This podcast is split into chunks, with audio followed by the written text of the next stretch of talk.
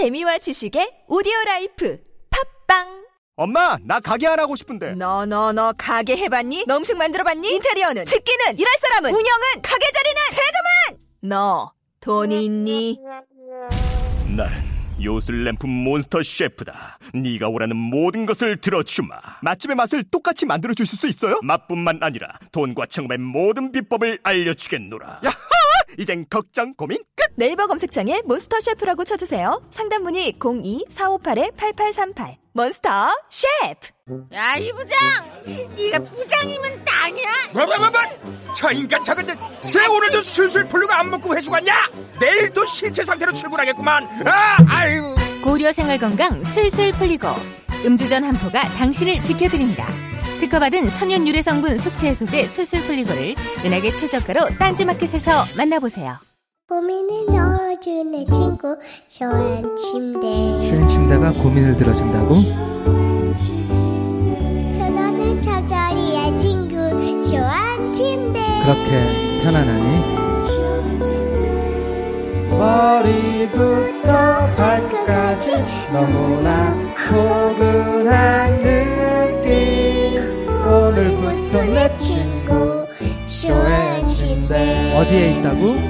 딴지마켓에 있네 영어 실력만 향상되는 게 아니라 이러다 정말로 인생이 바뀔 것 같다. 무한도전 김태호 PD 강력 추천. 통역사 출신 영어 독학의 신이 알려주는 궁극의 영어 마스터 비법. 영어책 한 권 외워봤니? 영어책 한 권이 통째로 복사됩니다. 영어책 한 권 외워봤니? 위즈덤 하우스.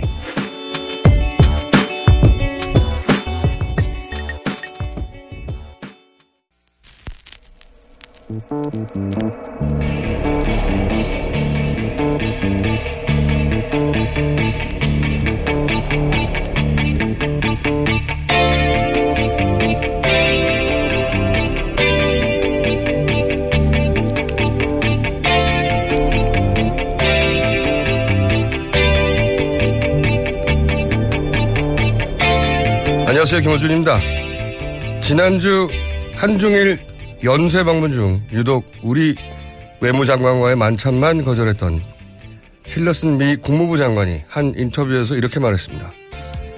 일본은 동아시아에서 안보, 경제, 안정 문제에 있어 가장 중요한 동맹, 동맹국이며 수십 년 동안 그래왔다. 반면 한국에 대해서는 이렇게 이야기했습니다. 안보 분야에서 중요한 파트너다. 이에 우리 외교부는 가장 중요한 동맹이냐, 중요 파트너냐, 여부는 의미 부여할 게 아니라고 말했습니다. 이 발언이 무슨 의미 부여를 따로 해야 그 의미가 드러나나요? 아주 심플한 문장으로 일본이 가장 중요하다지 않습니까? 우리 외교부가 이 발언을 왜 해명을 하나요? 미국이 그렇다는데. 미국에게는 메가더 이후 항상 일본과의 전략적 파트너십이 가장 중요했습니다. 이럴 경우 우리 정부는 미국 비위를 맞춰주는 것으로 일관해왔죠. 예를 들어 박근혜 정부 2년 차인 2014년 어찌다 미국 무기를, 무기를 많이 사줬던지 대한민국이 무기 수입 전 세계 1위 국가가 됩니다. 이런다고 미국의 전략적 판단이 바뀌지 않습니다. 물건 많이 팔아도 사람을 얻는다. 이게 어떻게 안보 전략이 됩니까?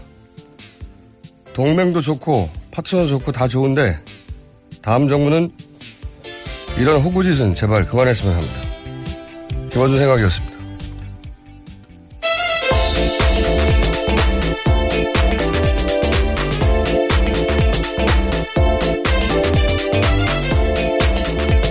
시사인의 김은지입니다. 네. 자, 제가 오늘 오프닝을 해, 하면서 느낀 건데, 오늘도 바람이 셀 것 같아요. 많이 못 주무셨나 보네요. 오프닝을 하면 딱 느낍니다. 아, 오늘은 새는 날. 자, 첫 번째 뉴스는요? 네, 법원이 이재용 삼성전자 부회장 사건 담당 재판부를 재배당하기로 결정했습니다. 기존 형사 33부에서요, 형사 27부로 바뀌었습니다. 형사 27부? 네. 예. 기이한 인연이네요. 왜 기이하다고 하냐면, 저랑 주준우 기자가 현재 이 판사님에게 재판을 받고 있어요. 제가 이제 이재용 부회장과 같은 재판부에서 판, 재판부에서 판결을 받게 되는, 아, 제가 이제 재판 스타일부터 이 재판부에 대해서 굉장히 익숙한데, 네. 제가 당사자라 여기까지만 언급하겠습니다. 언급해야 될 필요가 있을 때는 앞으로, 어, 구체적으로 얘기하겠지만, 어쨌든 같은 판사다.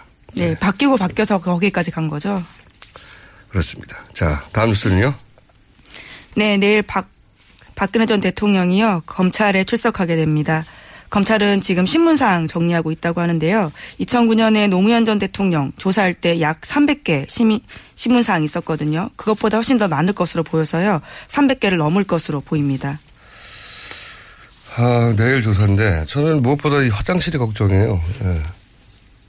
농담이 아니라. 예전에는 이제 중수부라는 게 있고, 그때 독립된 조사실이 있었거든요. 화장실 관에 따르고. 이번에는 이제 서울지검이니까 조사실 내부에는 없고 복도에 있던 공용 화장실만. 이 화장실 관련해서는 박근혜 전 대통령 일화가 참 많죠. 유세하다가 뭐 본인 조, 자택에 차, 찾아갔다는 뭐 인천시장 화장실 바꾼 거라든지. 예. 예. 군부대 방문 때 바꾼 거라든지. 이게 질문 항목이 몇백 개면은 아무리 빨리 해도 거의 뭐 밤 12시 새벽 가까이 다다를 텐데. 네, 아주 오랜 기간 걸릴 것 같습니다. 검찰은 저는 이 질문보다는 화장실 준비에 만전을 기해야 된다고 봅니다.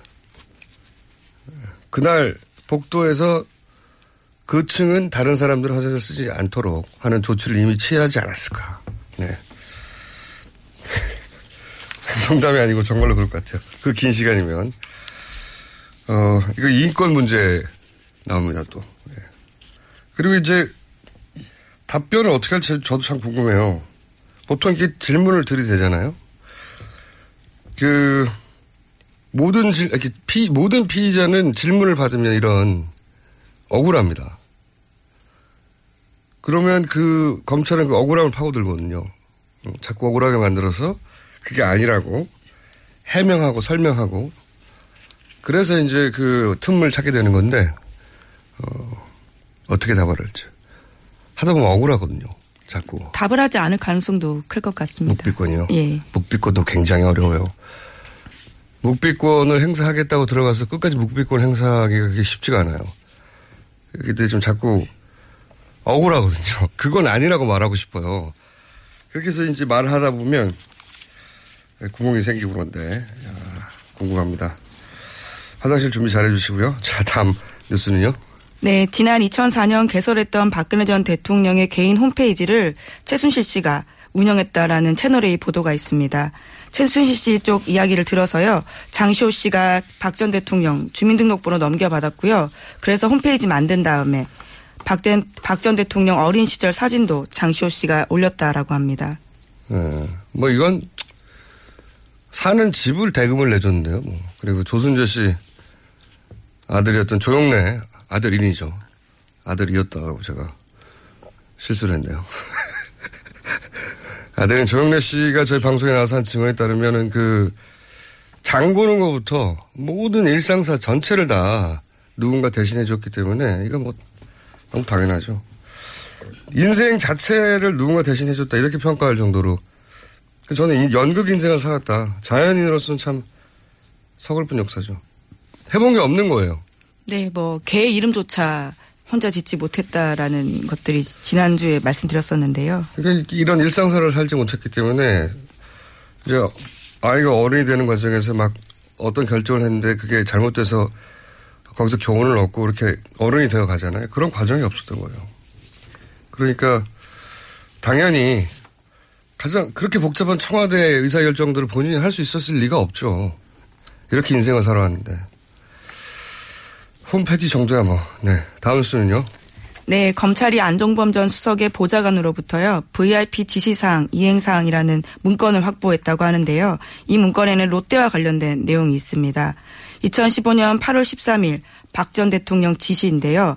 롯데를 특정해서 자금 흐름과 지분 구조에 대한 자료를 국세청, 공정위, 금융위에 제출할 수 있도록 강한 메시지와 경고를 하라라는 내용이 쓰여 있었다라고 합니다. 야, 대통령이 강하게 경고하라. 그러면 굉장히 강한 메시지거든요, 진짜. 특정 기업에 대해서. 이건 최순실 씨 이권의 관점에서 어, 봐야 할 것 같은데 음, 둘 중에 하나라고 봅니다. 뭐냐면 어, 먹잇감을 발견한 거죠. 먹잇감, 약점을. 그 최순실 씨가 이권 앞에서 하는 행동을 보면 거의 이 먹이 앞에 포식자처럼 행동하거든요.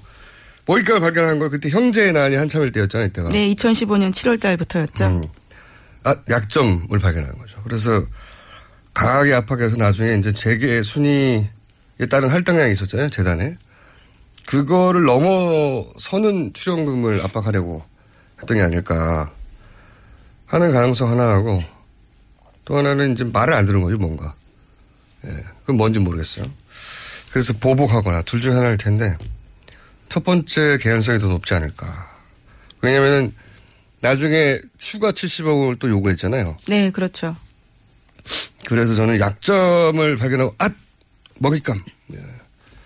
그런 먹이 앞에 동물처럼 행동한 게 아닐까. 네, 그 70억 원도요 압수수색 직전에 돌려줍니다. 그렇죠. 예. 본인이 이렇게 돈을 받아서 뭐잘 봐줄 것처럼 얘기가 오갔다가 안 됐으니까 돌려주는 뭐 그런 과정이었지 않았을까. 이권 동물이거든요. 정말. 이권 앞에서 움직이는 이렇게 이렇게 보면 그 롯데는 삼성하고는 다르게 좀 당한 측면이 더 강한 것 같아요. 예, 이런 뉴스만 보면. 네, 앞서 무엇을 주고받았는지가 좀 더 나와야 될 것 같습니다. 그러니까요. 자, 다음 수는요. 네, 홍석현 중앙일보 JTBC 회장이 그제 갑작스럽게 사임한다라는 이메일을 내부 임직원들에게 보냈습니다. 23년간 몸다운 회사를 떠난다라는 거였는데요. 오랜 고민 끝에 대한민국의 미래를 위해서 작은 힘이라도 보태기로 결심했다. 이렇게 밝혔습니다. 저도 이거 이메일 전체 읽어봤는데 저도 이 문장을 읽다가 좀 혼자 웃었어요. 얼마나 작은 힘일까? 아주 작으면 집에서 댓글 달면 되는데 촛불 집회에 나오거나 네, 촛불 집회 이미 나가셨습니다. 작은 힘이라도 보태기로. 만약에 홍석현 전 회장이 일종의 돌발 변수인데 지금 보면 만약에 출발하면 최대 피의자는 손석희 사장이 되겠죠. 손석희 사장에게 저는 이게 정치적 날벼락에 봅니다. 왜냐하면 아니 그동안 그러면 그동안의 보도가 혼석 현 정치를 돕기 위해서 한 거 아니었냐 이런 이런 프레임에 강제 입장을 당하는 거죠. 네. 네. 이제까지 실제로 박근혜 전 대통령 대리인단이요 장외 바깥에서 그런 프레임으로 계속 이야기했었습니다. 그러니까 판을 흔든다. 네. 네. 전혀 안 먹혔거든요. 예. 대선 후보 인터뷰할 때도 홍석현 바이어스가 걸리겠죠. 예. 예를 들어서 다른 후보한테 야박하게 하는 거는 각 후보들의 지지자들은 다 야박하게 보일 거거든요. 그러면 홍석현 때문이 아니냐 예, 그런 공격을 받을 수도 있고 머리에 이제 홍석현이라는 걸림돌이 시청자들한테 이제 입력되니까 뭘 해도 그런 어, 공격을 받고 손석희 신뢰도 우리나라 1위인데 악영향을 미친다. 손석희 사장 얼마나 억울하겠어요. 변한 게 없는데. 네. 정치적으로는 아마 중도 포지셔닝 하는 정치인들이 집단 피해를 입겠죠? 네, 어제 중앙선대 인터뷰 보면요. 그런 포지션을 취하고 있습니다. 촛불 집회, 태극기 집회 둘 다 각각 언급을 하면서요. 중도적인 입장에 대한 것들을 이야기하고 있거든요. 네. 국민의당 바른정당이 이 포지션에 중복되는데 정말 대선 출마하면 뭐 그런 분들한테 피해가 좀 있겠죠. 그리고 나오자마자 아마 삼성 엑스파일 얘기 나올 거고요. 97년에 대선 자금 주인공이죠. 그리고 김용철 전 삼성 법무팀장이 그 책을 통해 폭로한 게 홍석현 주식은 이건희 차명이다. 이렇게 주장한 그렇죠. 있죠. 예. 이런 얘기 계속 나오겠죠, 아마. 어쨌든 1차적인 최대 피해자는 손석희 사장이 될 공산이 큽니다. 아, 그러고 보면 제가 유리한 건가요? 그렇게 되면? 반사 이익을. 아, 또 그렇게 연결되는 건가요? 갑자기 생각하다 보니까 그러네요. 네. 나와주시기 바랍니다, 홍 회장님. 자, 돌발 변수가 하나 나왔습니다. 자, 앞으로 대단히 이채로운 돌발 변수네요. 이때까지는 없었던. 다음 뉴스 하나 주세요. 네, 김종인 전 더불어민주당 비상대책위 대표가 그제 빅텐트에 대해서 이렇게 이야기했습니다. 나는 빅텐트라는 이야기를 한 번도 해본 적이 없다. 이해관계가 모두 다른 사람들인데 금방 쉽게 될 일이냐. 나는 불가능하다고 본다. 라고 말했습니다. 대선 관련 뉴스가 이제 좀 많아지네요. 예. 빅텐트라고는 얘기해 본 적이 없죠. 어, 비패권 지대라고 똑같은 내용을 얘기한 적은 많죠. 네. 이게 말이 확 바뀌었네요. 예. 금방 쉽게 될 일인가. 가능하다고 해서 탈당한 거죠. 예. 이 말이 앞에 빠졌어요. 진짜로 탈당해 보니 하고 가로치고 요 부분이 빠진 거죠. 예. 진짜로 탈당해 보니 불가능해 보인다. 이렇게 말을 바꿔야 되는 것 같고요. 예. 불가능하다고 보는데 왜 탈당을 하셨겠어요? 이분은 탈당 안 했을 때 본인의 정치적 영향력이 최대치였는데 탈당하면서 사실은 점점 잊혀져 가고 있습니다. 여기 다른 당 후보들과 조천 모임 하려고 했는데 그 모임에 가지도 않았죠. 다른 분들이 또. 자, 이분은 남은 거는 이제 혼자 대선 출마하느냐 마느냐인데 대선을 좌우지할 만한 변수는 안 될 것 같아요. 자. 네, 그 부분도 이제 결심할 수도 있다면서 곧 밝힐 때가 있을 거다라고 이야기했습니다. 음, 결심은 본인의 마음이니까요. 네. 네, 변수가 되기는 어려울 것 같다. 자, 다음 수는요? 어제 세월호를 건지기 위한 최종 점검 단계인 시험 인양 작업이 실패했습니다. 인양줄, 그러니까 와이어가 꼬여서인데요. 세월호 참사 3주기 전에 선체 인양하겠다라는 정부 계획도 시연이 불확실한 상황이 됐습니다. 아, 이게 얼, 얼마나 지났는데, 이, 여기 투입된 게 1년 반쯤 됐지 않습니까? 이 네, 업체가? 그렇죠. 상하이 셀비지, 예. 네. 상하이 셀비지는 근데 이 인양 방식의 전문 집, 전문 기업도 아닌데, 게다가 이제 인양을 공언했다가 줄이 꼬여서 안 된다. 이거 말이 안 되잖아요. 내일 한다고 그랬다가, 내일, 내일 한다고 그랬다가 하기 직전에, 몇 시간 전에 이거 취소한 거죠. 네, 3시간 만에 그렇게 아, 입장을 바꿨습니다. 정말. 가족들 마음은 더 무너지고요. 거기서 지켜보고 있었는데요. 하여튼 저는 다음 정권이 들었으면 해수부가 조사 대상이라고 봅니다. 네. 왜 이렇게까지 비밀이 많은 건지. 한다고 했다가 왜 이렇게 오랫동안 연기가, 연기도 한두 번도 아니에요. 네. 이번엔 최단 시간 내 취소, 3시간 만에 취소. 줄 꼬이는 것도 모르는 게 어떻게 전문 업체입니까? 정말 이해가 안 가요, 저는. 자, 이 문제는 저희가 3부에서 예, 전화 연결해서 한번 짚어보기로 할 거고요. 자, 다음 뉴스는요?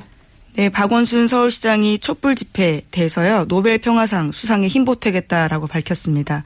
뉴스공장에 2주 전에 나왔던 이야기인데요. 관련된 이야기입니다. 관련 뉴스에 뉴스공장 얘기가 있나요? 그런 언급은 안타깝게도 없습니다. 마치 본인의 아이디어인 것처럼 한 건가요? 야 시장님 컨닝 하셔놓고 이렇게 본인 아이디어처럼.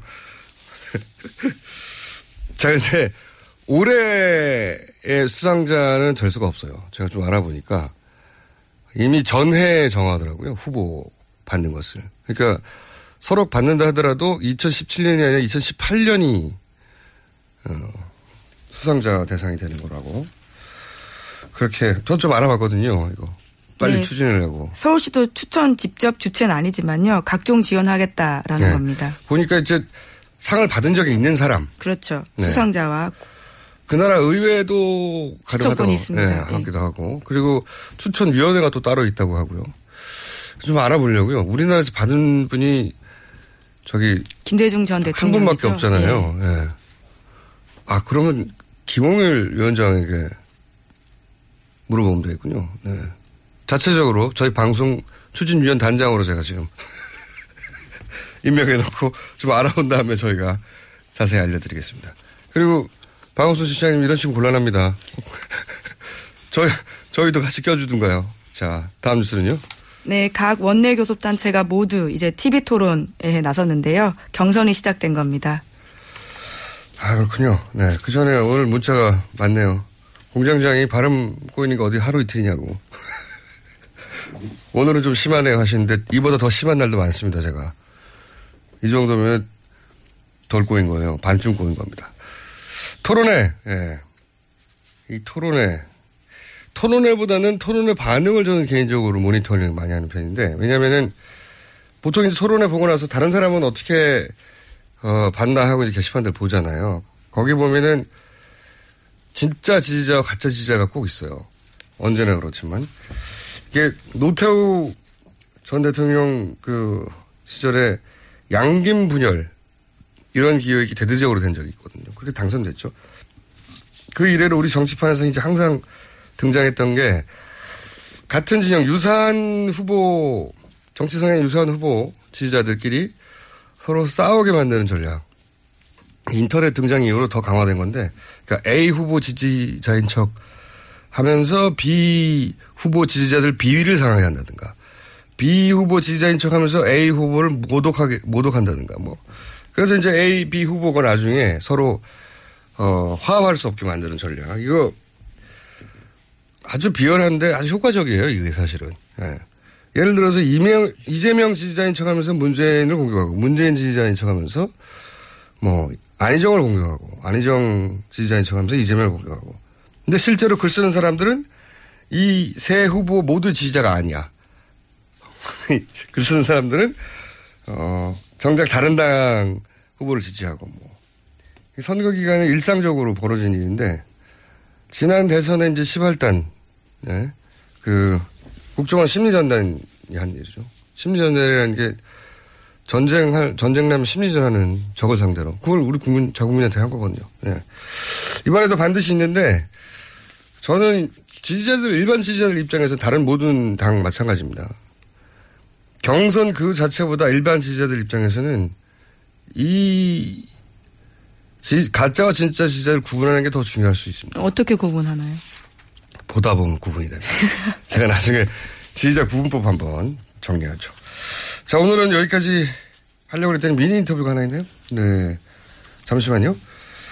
미니 인터뷰가 뭐냐면 저희가 지난주 금요일 날 촛불 집회 주최한 어, 퇴진행동 거기서 빚이 1억이 있다고 급하다고 제가 전화 인터뷰를 했었거든요. 자, 그러면 결과 어떻게 된지 전화, 전화 연결해보겠습니다. 퇴진행동의 박진 상황실장 전화 연결됐습니다. 안녕하세요. 안녕하세요. 예, 그때 빚이 1억이라고 금요일 아침에 이 시간에 인터뷰했었는데 그 이후 지금 후원금이 얼마가 됐습니까? 지금 어 12억이 됐습니다. 12억이요? 네. 그럼 금요일 낮에 저희가 사실 감사하다고 어 8억 8천 모였다고 발표를 했는데요. 어제 밤에 제가 저희 사무국장님한테 최종이 얼마냐라고 했더니 12억이랍니다. 어쩌죠? 아니 그러면 11억이 남잖아요. 네. 저 주세요 그럼. 이야 정말 대단하네요. 아 저희 정말 매일매일 놀라고 있습니다. 이야. 이런 아마. 그 모금에 참여하신 분들 중에는 집회를 못 나가서 미안해서 내신 분들도 많을 거야 아마. 아, 맞아요. 뭐 어떤 동문회에서는 어, 자기가 못 나온 만큼 만 원씩 내라. 그러니까 20번 중에서 10번 나왔으면 10만 원 내라. 뭐 이런 식으로 얘기하셔서 실제로 그렇게 냈다 하시더라고요. 아 대단합니다. 근데 네. 아니 이제 빚을 갚고 남은 앞으로의 집회가 한두 번 정도 더 기획되어 있다고 하는데 그 정도만 하면 되는데 지금 돈이 너무 많아가지고 앞으로 집회 많이 해야 되겠는데요. 어떡합니까? 아니요. 집회를 많이 할 수는 없을 것 같고요. 그러니까요. 어, 네. 뭐, 당연히 이제 집회 비용으로 쓸 거고, 그 나머지는 어떻게 쓸 건가, 이제 저희가 합의를 해야 되는데요. 아니 뉴스 공장이 지금 기여한 바가 많은데 뉴스 공장하고 뭐 어떻게 같이 이벤트라도 하시든가. 네. 저기, 좀 얘기를 해볼까요, 이제부터요? 앞으로 이제 그만, 그만 좀 보내주셔. 그만 좀 보내달라고요. 네, 아, 뭐, 배부른 소리 같긴 하지만. 그렇죠. 이게 부담이에요. 이게 개인 돈도 아니고 집회를 잘 해줘서 고맙다. 앞으로 부탁한다 이런 어, 후원금인데 이제 일상으로 돌아가셔야죠. 끝나고. 네, 그리고 이게 저희한테 이렇게 후원을 하면 사실은 진짜 후원 받을 곳들은 또 어, 후원을 못 받는 그런 또 이, 런 영향도 있기 때문에 실장님? 저희한테는 그만해 주셔야 됩니다. 실장님 예. 배부른 소리 그만하시고요. 다른 거. 자, 자, 이 기금을 어떻게 사용할 건지에 대한 계획이 있으면 저희가 짧게 다음에 미니 인터뷰 한 번 더 하기로 하고요. 마지막으로 후원해 주신 시민들에게 한마디 해주시고 그 전에 저 뉴스 공장에 얼마나 고마운지 한번 얘기해 주시죠, 실장님. 아, 뉴스공장은 뭐 말할 것 없이 사실 뉴스공장 나오고 나서 지금 멈추지 않고 후원금이 들어오고 있는 거라서요. 음, 너무 감사하고 그리고 무엇보다는 한 점이 됐던 그 시민들의 위대함을 봤던 혁명이었는데요. 다시 한번 그 위대함을 경험했고 저희 뭐 퇴진행동은 저희가 그 힘으로 또 앞으로 계속 사회활동을 할 수 있을 것 같지만 시민 여러분들도 잊지 마시고 자신의 힘이 얼마나 위대한지 다시 한번 보는 그런 계기가 됐으면 좋겠습니다. 너무 감사합니다. 네, 감사합니다. 네, 계획. 세워지면 그때 다시 한번 연결할게요. 네. 네, 지금까지 퇴진행동의 박진 상황 실장이었습니다. 그리고 시사인의 김은지였습니다. 감사합니다. 아무도 묻지도 따지지도 않고 가입하셨다고요? 보험은 너무 어려워요. 걱정 마십시오. 마이보험 체크가 도와드립니다. 1800-7917 마이보험 체크로 지금 전화 주세요. 1800-7917 이미 가입한 보험이나 신규 보험도 가장 좋은 조건을 체크해서 찾아드립니다. 인터넷 한글 주소 마이보험.com 또는 카카오톡에서 아이디 검색 마이보험을 친구 추가하여 상담하실 수 있습니다. 여성 여러분, 골반이 삐딱하면 허리가 아파요. 아, 아랫배가 나와요. 골반이 바로서야 건강도 아름다움도 바로섭니다. 바디로직을 입으세요. 토크밴드의 입체적인 탄력이 틀어진 골반을 바로잡습니다. 간편하고 확실한 골반 교정 타이즈. 바디로직. 삐딱한 남성 골반에도 역시 바디로직. 바디로직의 효과를 못 느끼셨다면 100% 환불해드립니다. 자세한 환불 조건은 홈페이지를 참조하세요. 굶고 뛰고 땀 빼고 다 해봤다. 그래봐야 소용없었다. 다이어트는 결국 먹는 게 문제다! 동결건조 채소와 곡물, 단백질, 그리고 효소와 비타민, 미네랄로 만든 다이어트 전용 그린 스무디로 하루 한두 끼만 바꿔 드세요. 검색창에서 비타샵을 검색해 주세요.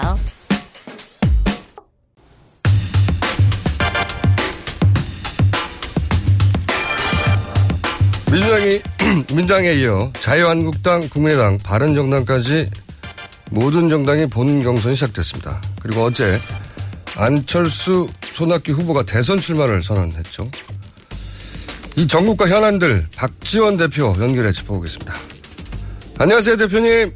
안녕하세요. 네, 저희 스튜디오 직-. 직접 오셔야 되는데 만날 전화로 해서 훨씬 더 재밌을 수 있는데 말이죠. 대선 전에 꼭 한번 와주십시오.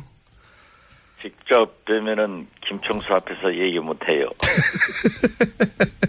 자, 대표님 다른 이야기 하시기 전에 이 네네.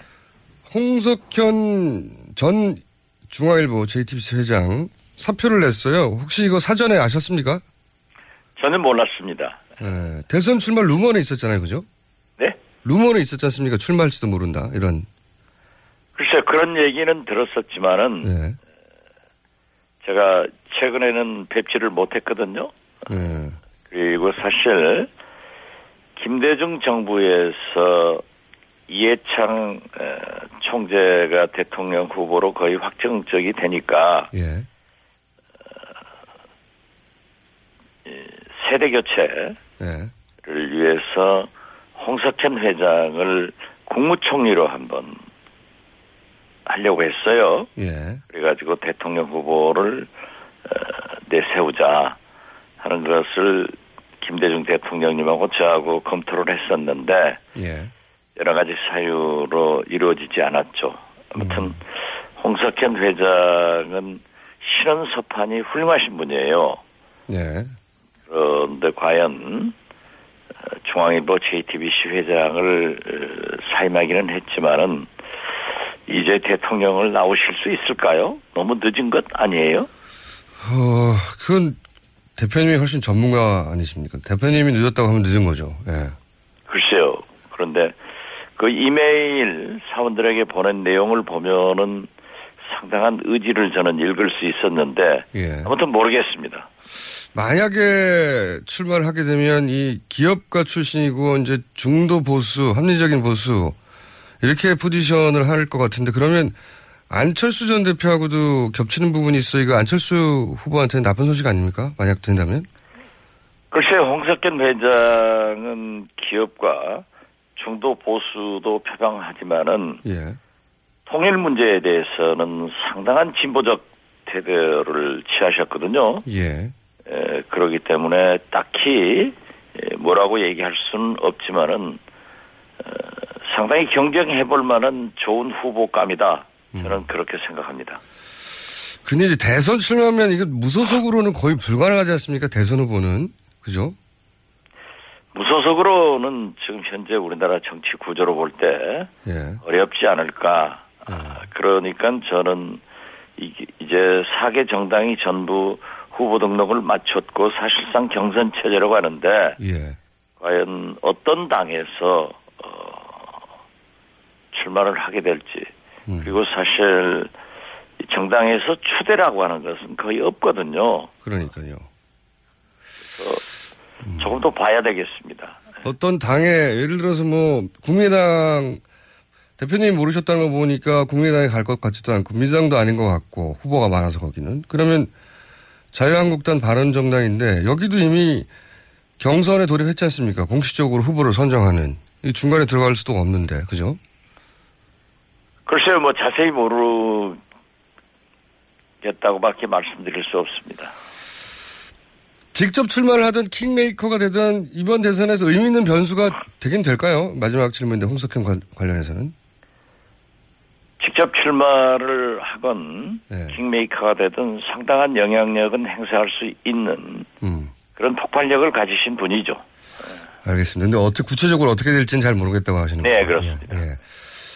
그 연대 얘기하니까 이제 생각이 나서 여쭙겠는데 김정인 전 대표가 며칠 전에 남경필, 유승민, 손학규 여러분들하고 조찬회동 하는데 손학규 후보가 가려고 하는 걸 대표님이 가지 말라고 하셨다면서요? 손학규 후보를 가지 말려고 한 게 아니고 예. 우리 국민의당 지도부 한 사람이 예, 안철수 후보가 가시지 않으니까 예. 자기가 가겠다 라고 해서 제가 가지 말라고 그랬습니다. 아, 손학규 후보는 그냥 자체 판단으로 안 가신 거고? 네, 그렇습니다. 그러면 그 대리로 가겠다고 한 사람을 가지 말라고 못 가게 하신 이유는 뭡니까? 사실상 대연정로는 어, 현실적으로 어렵습니다. 어, 지금 경선 전국이기 때문에 그러니까 경선 전국에서는 각 당의 정체성을 앞세워서 그 당에 가장 적합한 대통령 후보를 만들어야 되거든요. 그래가지고 각 당에서 후보가 나오면은 그때 이제 대선 후보로 등록을 하건 그 전이건 그러한 때 검토가 되는 거지 지금부터 검토를 해가지고는 어렵죠. 그 당 자체가 존재감을 상실할 수 있습니다. 그리고 과연 대연정론이 정체성을 무시하고 성공할 수 있을 것인가? 어떻게 됐든 지금은 사당제, 다당제이기 때문에 연정의 불가피성은 있습니다. 어떤 당도, 어떤 대통령도 당선되면은 그때부터 어, 여소야대로 출범하고 또 국회 선진화법으로 아무것도 못하는 그런 결과를 가져오거든요. 그렇기 때문에 독일의 메르켈 총리처럼 총리에 당선돼 가지고 심지어 보역까지도 연정을 한 선례가 있고 그렇기 때문에 그러한 것은 검토할 수 있지만은 지금 경선 전국에서 어, 대연정을 논하는 것은 각 당의 정체성과 어, 존재감을 으, 상실하는 기- 일이 되기 때문에 저는 어렵다. 그렇게 해서 처음부터 반대를 했습니다. 그러면 경선이 끝나고 나서는 후보자들 간의 연대, 이거는 가능할 수는 있다고 보시는 건가요? 그것은 이제 후보자가 누가 되느냐에 따라서 예. 어, 결정할 문제이고 그때의 상황이 지배된다고 봅니다. 그러면 이제 국민의당 후보가 선정된 이후에는 그 예를 들어서 바른정당과의 어떤 방식으로는 연대는 가능하다 이렇게 볼 수 있는 겁니까? 왜 꼭 바른정당을 찍습니까? 아니 근데 자유한국당하고는 그러니까 어렵지 않습니까? 김어준 총수가 문제가 있다니까요. 그렇게 몰아가는 것 아니에요. 아니 그럼 바른정당 아니면은 다른 탄핵을 예. 성공시켰을 때도 예. 민주당과 문재인 대표가 비박과 국민의당은 통합한다. 이거하고 맥락이 같은 거예요. 아니 근데 그러니까 바른정당으로 네. 찍지 마시고 말씀하시면 제가 답변하는 거죠. 알겠습니다. 그 바른정당하고 얘기 가 가장 많이 나오니까요. 자유한국당하고는 어렵지 않습니까? 우선.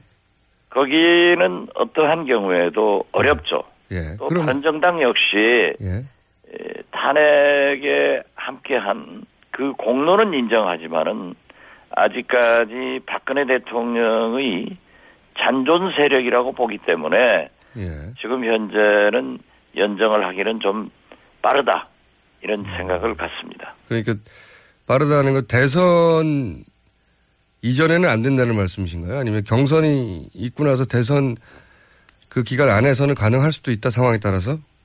아, 그러한 얘기가 아니고 예. 어떻게 됐든 지금 현재로는 그러한 얘기를 하는 것은 빠르다 이겁니다. 빠르다. 그 얼마나 메르켈 총리 독일 예를 들었지 않습니까? 대선 이후에나 가능할 수 있다? 그렇죠. 어떤 야. 대통령이 당선되더라도 여소야대 사당제이기 때문에 연정의 필요성은 불가피합니다.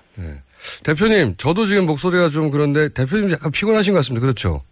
예, 어제 뭐 많이 돌아다니고 피곤합니다. 예. 둘 다 피곤한 상태에서 아니 김어준 총수가 저를 지금 피곤하게 만들고 있습니다. 그러면 민주당 후보하고의 연대 가능성은 어떻습니까? 이번 대선 기간 중에. 글쎄요, 어제 에, 문재인 후보가 네.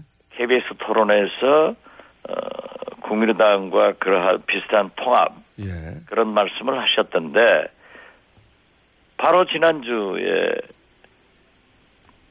지금 우리 국민의당에 와 있는 안철수, 김한길, 박지원과 예. 왜 헤어졌느냐라고 안희정 후보가 질문을 하니까 혁신을 반대해서 헤어졌다. 예. 라는 거짓말을 하시더라고요. 그런데 또 2, 3일 있다가 어제는 또 통합하자 이런 얘기를 해서 참 문재인 후보는 편리하게 세상을 사시고 편리한 말씀을 자주 하시는구나. 그래서 꿈 깨시면 좋겠다. 일장 춘몽 좀 하지 말라. 이런 말씀을 했습니다. 알겠습니다. 그러면 민주당과 또 연대는 이번 대선에서 어렵다고 말씀하신 걸로 알아듣겠고요. 그리고 이런 얘기도 있어요. 그 언론 보도에 따르면 바른정당의 김무성 전, 전 대표가 YS계고 국민의당 대표님은 또 어, DJ 비서실장 출신이시니까 김영삼, 김대중, 영남과 호남 이렇게 화합하는 전국 정당으로 연대하자 이런 게 또 크게 보도가 됐던데 이게 실체가 있는 움직임입니까 아니면 여의도의 그 수많은 그림 중에 하나입니까 그냥 그림 중에 하나라고 봅니다.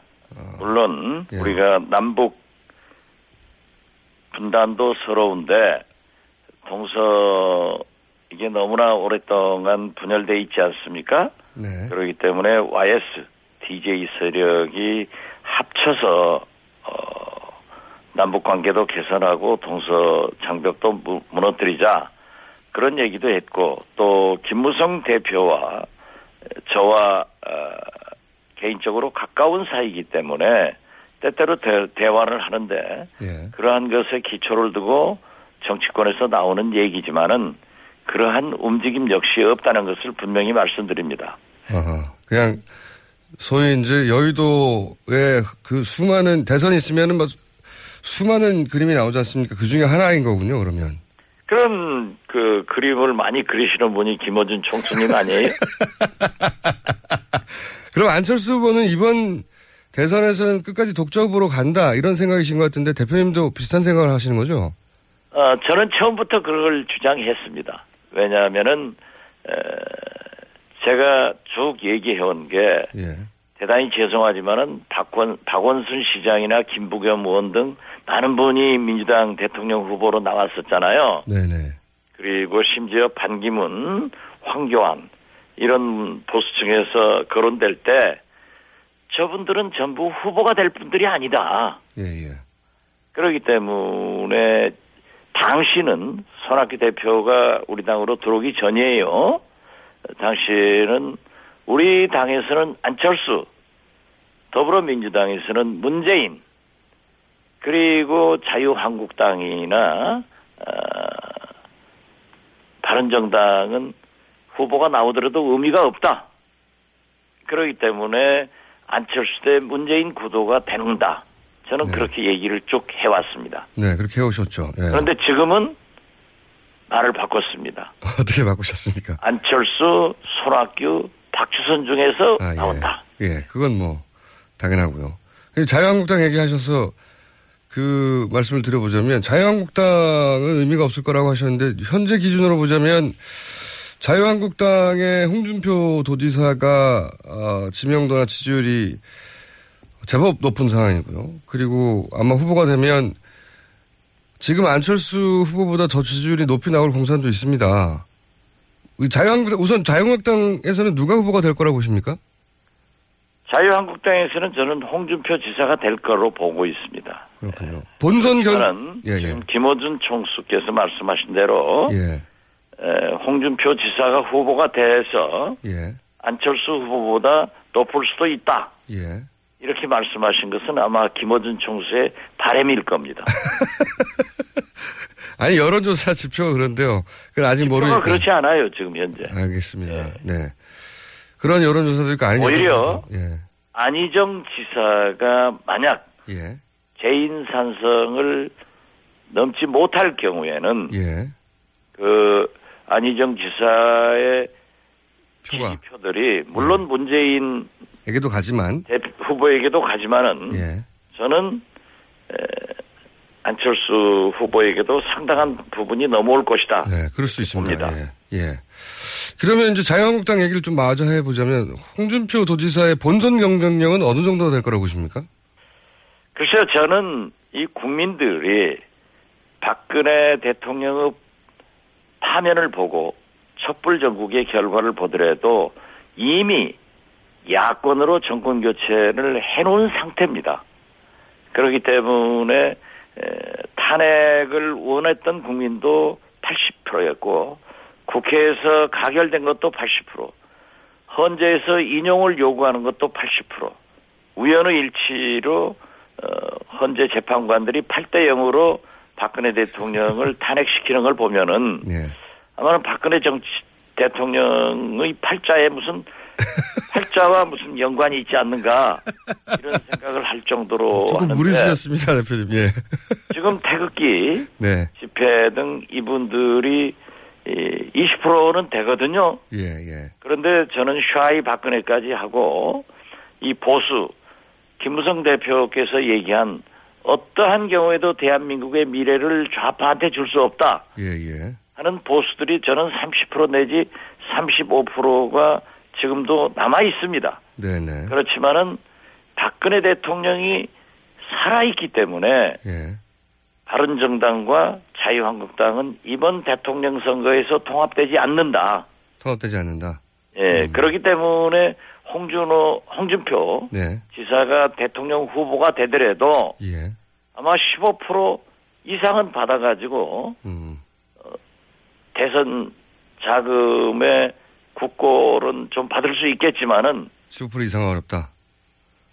저는 어려울 걸로 봅니다. 그러면 바른정당과 후보 단일화를 할 수도 있겠습니까? 그렇게 되면 보수가 당은 갈라져 있지만 후보는 한 사람이 돼서 그보다 더 높게 나올 수도 있지 않을까요? 단일화는 안 된다고 보십니까? 바른정당과 자유한국당.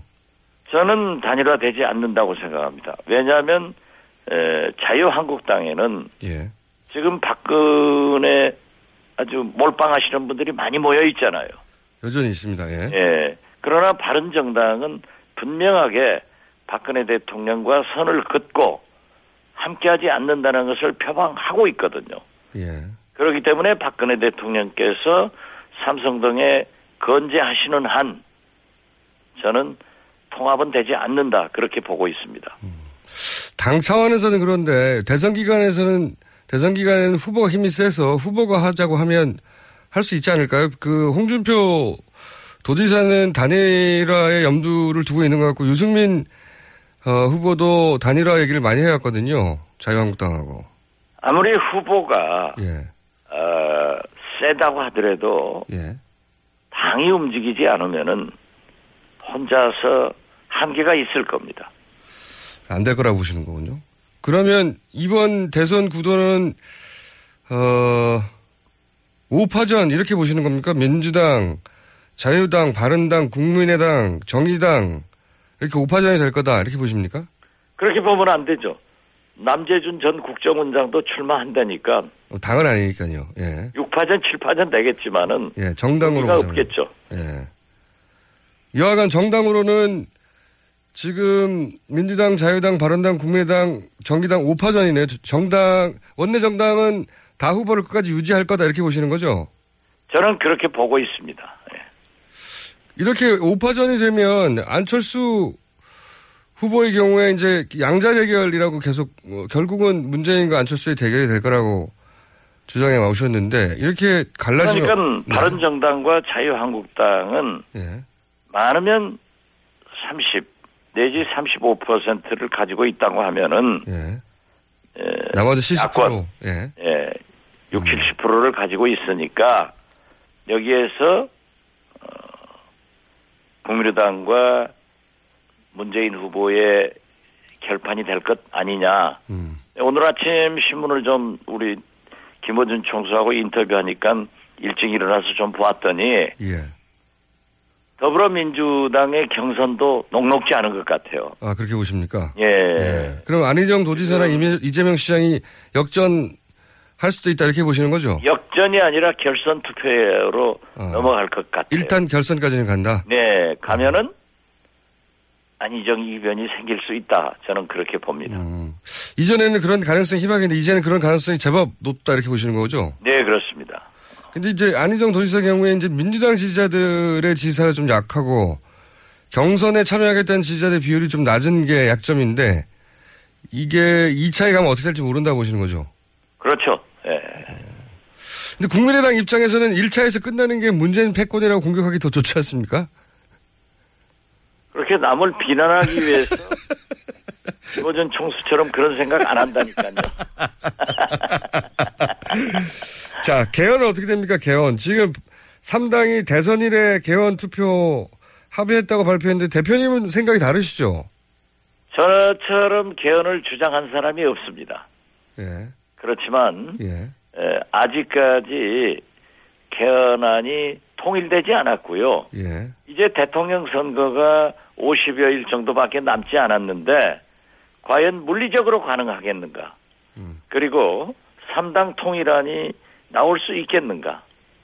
이걸 생각합니다. 자, 그러면 그리고 개헌은, 개헌은 예. 뭐라고 하더라도 어, 민주당의 문재인 대표가 지지를 해야만이 국회에서 200석 이상을 확보해서 발의가 되는데 지금 현재 문재인 대표가 유일하게 반대를 하고 있는 거예요. 그런데 이 개헌 논쟁으로 빠져가지고 국회에서 논쟁을 하다 보면은 지금 50일밖에 밖에 남지 않은 이 대통령 선거에서 과연 당력이 어디로 가겠느냐 이거예요. 그래서 개헌은 추진하되 에, 안철수 대표나 문재인 대표 다 똑같은 얘기를 하던데요. 내년 지방선거에서 국민투표를 하겠다는 확정적인 공약을 하고 추진했으면 좋겠다 하는 생각을 갖습니다. 알겠습니다. 대선 1회 개헌 국민투표는 불가능하다.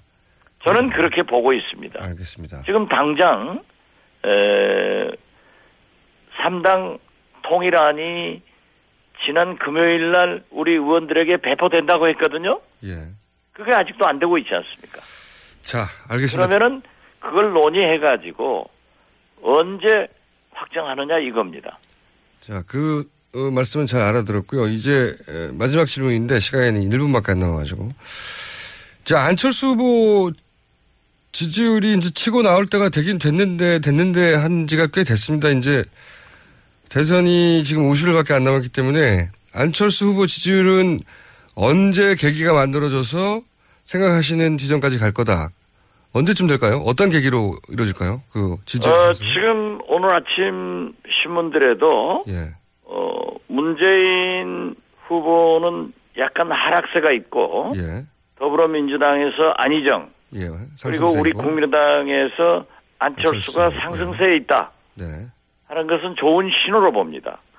제가 볼 때는 저희는 4월 4일 날 4월 4일. 후보가 확정되고 예.